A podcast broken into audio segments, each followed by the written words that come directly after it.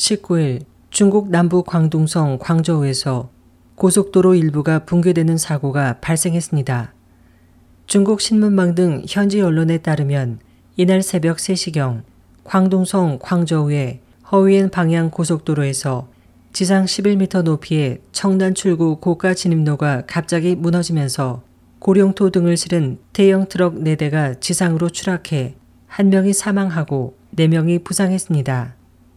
사고 발생 후 공안국은 현장 조사에 나섰지만 떨어져 나간 고가 진입로가 75m에 달하는 데다 아래 하천이 흐르고 있어 많은 어려움을 겪고 있습니다. SOH 희망지성 곽재현입니다.